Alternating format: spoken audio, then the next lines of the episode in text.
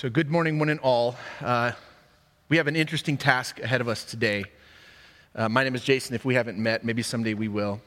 Today, uh, because of my respect for the global church and my commitment to the lectionary and allowing the lectionary to lead us, I'm going to teach a passage of scripture that I would not square up to if I felt like I had an option. But we're going to do this anyway. If you're new around here, you may not have heard me mention the ANC Preachers Guild it's kind of a, a, dream of mine. It's a team of eight of us that gather to discern where the wind is blowing for us. We do most of the preaching and we do all of the preaching planning around here. It's a, it's a hotshot little group of three men, five women, a PhD, a lawyer, an English professor, a Methodist theologian, an artist, performer, pastor, a New York Times bestselling author, an international church planter, and they're way more interesting than that even sounds. All I can tell you is that we gathered this week on a Zoom call and we talked about perhaps bailing on the text assigned for us this Sunday. It's a difficult, difficult text in Scripture. Uh, there are so many other things we could have done. In fact, uh, Acts 2 and John 10, some of my favorite passages, are the alternate readings for today. We talked about bailing on this, but we don't back down for much at ANC. If you are new, um, that might surprise you. If you've been around a while, you, you know that's, our, that's the way we go. So we decided to lean in and continue to let the Spirit lead us even into parts of 1 Peter that are difficult. I'm just kind of that guy who commits and wants to follow and see what comes next. Um, so you know, uh, I'm falling back in love with 1 Peter. A couple weeks ago, I mentioned that it's not my favorite book in Scripture, and I've been fighting with Dr. Godot on this, on the Guild. She loves this one. But anyway, I'm falling back in love with the rhetoric of this little book, and I'm finding real beauty here among awkward and hard parts.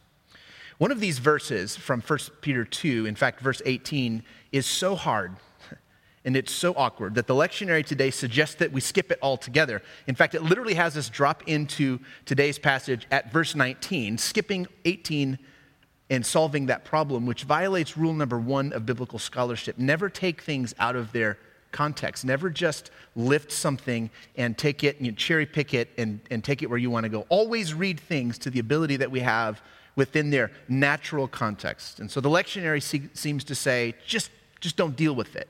But that's not how we're going to do it. I'd rather face it.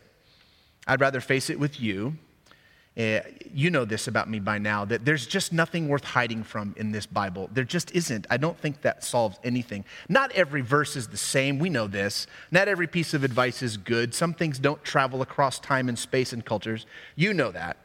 And as I discuss, uh, discussed this with Drew Beckley, he's the ANC board chair this week, he said something interesting. He said, There are some passages that are, passages that are just hard to find meat in. He says, As a younger believer, I used to think that you had to find them all equally profound. We know better. The truth is, some of this, uh, some of these texts are just difficult. And it would be unnatural, and I would say ill advised, to expect an ancient text to work that way. Every word the same, every word equally applicable. Not every word. That's how I would say.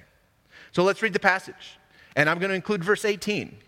Uh, and so let's see what gospel we might uh, be able to hear deep in our hearts today. So turn with me in your text. Um, generally, I read and study from the New uh, Revised Standard Version. Somebody asked me this week what version you can read for, along with just about anyone, but I'm going to be reading from 1 Peter 2, verses 18 through 25, and it reads this way Slaves, accept the authority of your masters with all deference, not only those who are kind and gentle, but also those who are harsh. Verse 19, for it is a credit to you if, being aware of God, you endure pain while suffering unjustly. If you endure when you are beaten for doing wrong, what credit is that? But if you endure when you do right and suffer for it, you have God's approval. For to this you have been called, because Christ also suffered for you, leaving you an example so that you should follow in his footsteps. Verse 22 he committed no sin, and no deceit was found in his mouth. Verse 23. When he was abused, he did not return abuse. When he suffered, he did not threaten. But he entrusted himself to the one who judges justly. He himself bore our sins in his body on the cross so that free from sins we might live for righteousness. By his wounds you have been healed. And then this little verse to wrap it up. For you were going astray like sheep but now you have returned to the shepherd, the guardian of your souls.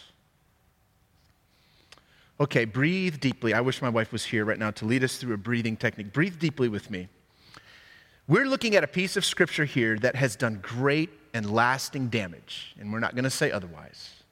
Generations of self loathing and destructive thoughts were born at the preaching of this very text. Many, many enslaved people were crushed and told to stay put, to embrace the cruelty and the suffering because God Himself had sanctioned it right here in these verses. Before we rush on, I want you to imagine for a brief second, just imagine, how many young black and brown children of God grew up thinking that God paid no attention to their suffering, only their willingness to accept it because of verses like this. But here's what we know for certain the gospel sets free, and not just the spirit. The gospel will also strive and fight and war to set our bodies free. And even armed with passages like this, racist theologians could not neuter the truth of the love of God for all. Plantation pulpits weaponized Peter's reasonings to protect the status quo. That's what happens when you add greed to sacred texts. But while it might have justified the breaking of beautiful brown and black bodies, it would never quench their indomitable spirits as children of God. I want to say that outright. Remember, this is a letter written for a purpose, an imperishable, to use the language of 1 Peter, an imperishable, unfading inheritance is what the author is writing to remind his audience of and that it's available now. It's not just for the afterlife. And we saw last week that that inheritance is love, it's acceptance. You know, I actually don't believe you can locate in these verses a justification for enslaving other human beings. It isn't actually in there. You can project on these verses if your worldview is already hate and self eh, protection, but it doesn't live here naturally. There is no scriptural, hear me clearly, there is no scriptural permission for evil not when appropriately filtered and understood through the light of Christ. We call that abuse of sacred writing, and we ought to grow up and be able to name that what that is. We don't need to hide from these verses. There is no God sanctioned permission to mistreat, enslave, abuse, or injure other children of God. I don't care what God they worship. I don't care what the color of their skin is, what nation they call home. It doesn't matter what sexual orientation they have been given. You cannot use Scripture to authorize the mistreatment of others. I wonder, could I be more clear on that point? Well, I think Peter's unwillingness to condemn outright the institution of slavery is gross and inexplicable. It's a reflection of the times. He and Paul leave slavery unaddressed institutionally, choosing instead to speak to the humanity beneath it. Oh, I wish they could have gone farther. I do, trust me. But good liberation theologians would get a chance to correct this as, as time would unfold. I do still think there is something for us to learn in this encouragement if we can hear it. This is the discipline of leaning in instead of leaning out to awkward texts. Remember, these words were written to poor, likely female, probably enslaved Gentile converts to Christianity. To receive a letter like this at all is an elevation of their status, it's an endorsement of their God given dignity, it's a recognition of a people that would otherwise have been deemed insignificant. We can't forget that. What we have here, church, if we can see it and accept it, is part of a brand new basis of human ethics, one that, if we catch it, can and will eventually destroy every oppressive human structure remaining. I think it hinges on this concept in 1 Peter 2:23, right in the middle of this passage. The author writes, "When he was abused, he did not return abuse. When he suffered, he did not threaten, but he entrusted himself to the one who judges justly." You've heard this elsewhere. It sounds like love your enemy. It sounds like turn the other cheek. It sounds like do good to those who persecute you for my name's sake. These are Peter's words we're reading, but this is the bedrock of Jesus' human ethic. What we have here is a trap door. We have a way out of all the cycles of abuse and violence and shame and guilt and pain. This is how we make it stop. This is how we opt out. We stop perpetuating the cycle itself we unplug it. And in so doing, we reclaim our human agency. Because no unjust master and no ungodly husband, if you need to know what that's about, read a little further. It gets, it gets dark in the beginning of chapter 3 too. But no unjust master and no ungodly husband can crush the human spirit. Jesus is our example if we're crazy enough to follow him all the way down to new life. Peter writes to people who were indeed being mistreated, and he says, Don't repay like for like. Don't emulate what you're seeing. Don't become the evil that is happening to you. You say, Preacher, you don't, you, now, now you've really lost your mind. Talk about bad advice. This sounds like bad advice. But hear me Christ suffered without repaying. They ripped his flesh from his bones, and still he sought no revenge. He did not retaliate, even when falsely accused and punished mercilessly for crimes he had not committed, innocent of the charges. He stops evil in its tracks. Peter says, Don't become what you hate. Don't recreate more suffering. Set yourself free. You have that option. Jesus showed us how. The gospel message for us today, church, is that there is no freedom in retribution. There is no liberation in further violence and further punishment. There is no way forward repaying evil for evil. Gandhi understood this, and so did the great saints and prophets of the nonviolent movement that still fight for racial equality in America. This is their ethic. Repaying violence with more violence only perpetuates the cycle. Jesus didn't offer us a revolution, He offered us true liberation. Oh, church. Don't you see? Total liberation is the goal of the gospel. Emancipation of the human being, spirit, soul, and body. This is the goal, and it cannot be achieved by doubling down on violence. Peter urges them set yourselves free from this destructive cycle. Love in return. Don't repay evil with more evil. Love anyway. Liberate yourselves. Oh, I wish he would have gone on to demand the end of the institution of slavery altogether. Oh, I wish he would have. But instead, he gives them the secret to ultimate freedom. He shows them how to recover their human dignity no matter what situation they faced. All they had to do was emulate Jesus' example. That's all. How hard could that be? Oh, this truth has been laying waste to my soul. It's been baring my soul this week. We can be free. I can be free but it's going to require that I trust the downward way. You guys, even though Easter is only a few weeks behind us, already I find myself rejecting the downward way, the journey of loss, the way of death as the only way to new life.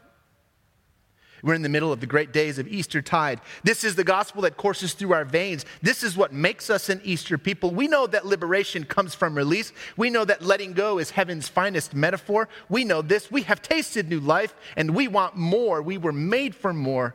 We can never settle for less now. You know my story.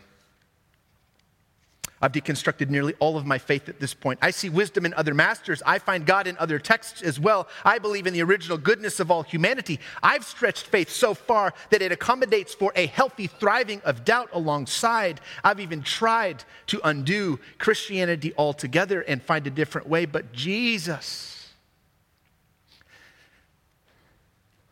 I can't get past this tender teacher who shows us how to stop the cycle, how to halt the pain, how to stop the shame.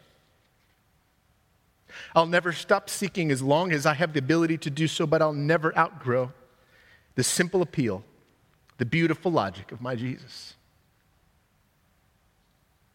Peter says, let it go. Recover your humanity. Do what Jesus did. Repay evil with good. Love instead.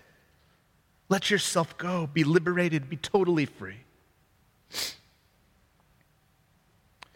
The final verse of this section goes back to that ancient metaphor of sheep and shepherds. In fact, John 10, one of the other passages given to us today to support this lectionary, is about just that. It's about the good shepherd who enters by the gate and knows his sheep by name, and his sheep recognize his voice. The way home is printed deep inside of us, all of us, not just Christians. But maybe he knew that we would need a little help to get there. Maybe he knew that we would need a shepherd to lead us. The deepest reality about the cosmos that we inhabit is that new life always rises when life falls and dies. It's imprinted in our DNA, in our RNA, and still we have need of a gentle reminder. We have to be led to accept it. We need a shepherd, a gentle one who knows our wonders, who knows our worries, who speaks to us tenderly, using our nickname. It's funny how reluctant we are to claim what's rightfully ours, isn't it? We have to be pushed to claim freedom, our divine birthright. We have to be pushed forward to do that. If there are any other options available, I find myself always wanting to take them first. Why? Why are we this way? Our determination to find any way but death is so strong. And if you are here in that place, please don't be ashamed of fighting with God. If you are feeling resistant and suffering has to wear you down some before you can understand the trap and set yourself free, you're still right on track. It's okay. Don't you see? That's why we have a shepherd who knows our nickname, whose voice we know. You are loved, and you were built to be free completely.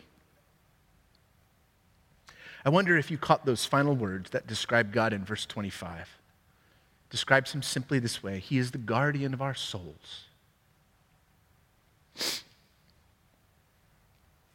I've wept all week over that idea.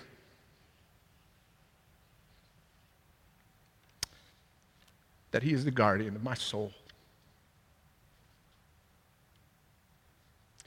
Knowing that God is willing and available to guard my soul, the weak and the tender parts, the confused parts, the wounded and rejected parts, the fearful and ashamed parts, the immature, the underdeveloped parts. What more could there be?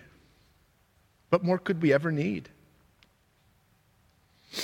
I cannot, I must not back down from the truth of the gospel, dear friends, partly because you need to hear it, but also mostly because I need to hear it this week revenge and retaliation, repaying anger with more anger, unkindness with more unkindness, inflicting injury because we've been injured, inflicting pain because we've been wounded, hurting because we have been hurt. Church, you know what I'm talking about. When we enforce our will, when we wound one another to reclaim our control, when we cling to power because it's been taken from us, we're actually sabotaging our own liberation. There is no other way to be free but to release, to relinquish, to let go to fall, to love in return, to love anyway, to be kind, no matter what. If you can't yet, if you're not there, it's okay. Be where you are for now. Even resistance is part of our way home. And I would love to just end here and say it's been a good time with 1 Peter 2. Feels like a good place to stop, but I'm committed. I'm committed to preaching from the kitchen table and from the heart. I've struggled deeply with this message all week. You see, I'm waking up to a very old truth. I have been enslaved to my own cycles of rejection and abandon. And while I really wanted to blame other people for not knowing how to take better care of me, of my needs, of my wants, of my wounds, of my pain, what I'm realizing is that I have a trap door. I have a way out. I can love anyway, and I can be free. Verse 21 reads this way of our text today For to this you have been called, because Christ also suffered for you, leaving you an example so that you should follow in his steps. You know, as I think about my life, I'm not sure I've ever actually been attacked. I don't know that I've ever been under siege, but daily I feel that way. And I have created that reality. I've perpetuated that cycle. And now I am tired of defending myself from the very process of my own liberation. I want to release. I want to let go. Thanks be to God for these 50 days because I'm still on this Easter journey. Thank God it's not just a one, one hit and go. I want you to hear the gospel as plainly as I can state it right now in my life. There is no future in repaying evil with evil. It won't set us free. Not free enough and not free enough will never be good enough for God. And that is the truth. The heart of God wants your full liberation, wants my full liberation, wants us to be free. This is the way of Jesus. This is his example. It's still, after all these years, the truest way. Let us pray. You've been so good, God. You've been so good. As we continue to isolate and wait and reflect and do the hard work, your goodness never stops. You're the guardian of our souls. And we come alive in you, in that protection, whether we've ever seen it or not in any other relationship on earth. We come alive under your wing in that space. We give you thanks for your goodness. In your name we pray. Amen. Well, we always end our time in the Word with uh, a reflection around the table, which is the elements, the Eucharistic elements of bread and wine. And while that has taken on a whole new shape during quarantine, and I look forward to doing that again, we may not get back to doing that the way we've done that in the past for a really long time. But I think the message of the Eucharist is nothing other than if our heart is tuned to the presence of Christ in our life and in our world, then all bread is holy, all wine is sacred. And so I would ask you and I would invite you to take seriously those times you gather today. I know it's been 300 meals together in a row, and I know you're ready for some, something else. But as you gather and know that your body is being sustained by eating these things and drinking these things, I want you to know that that's how near the presence of Christ is to where you are. So it's that available, it's that accessible, it's right there. And so consecrate your bread in your home.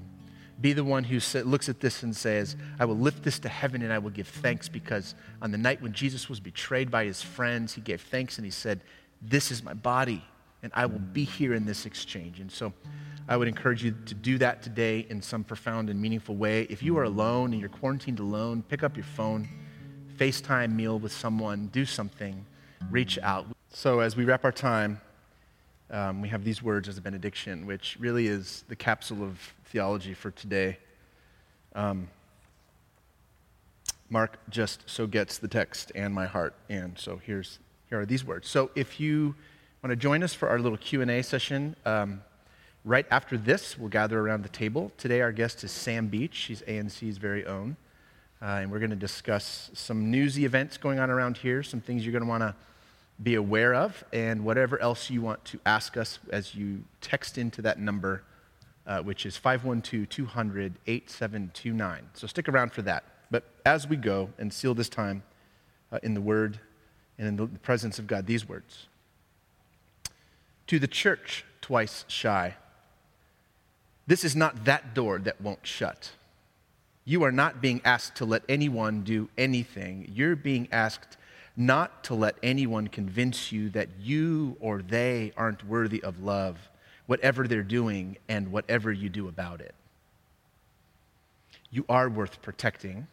You just might need it less than you think. Go in peace. Blessings.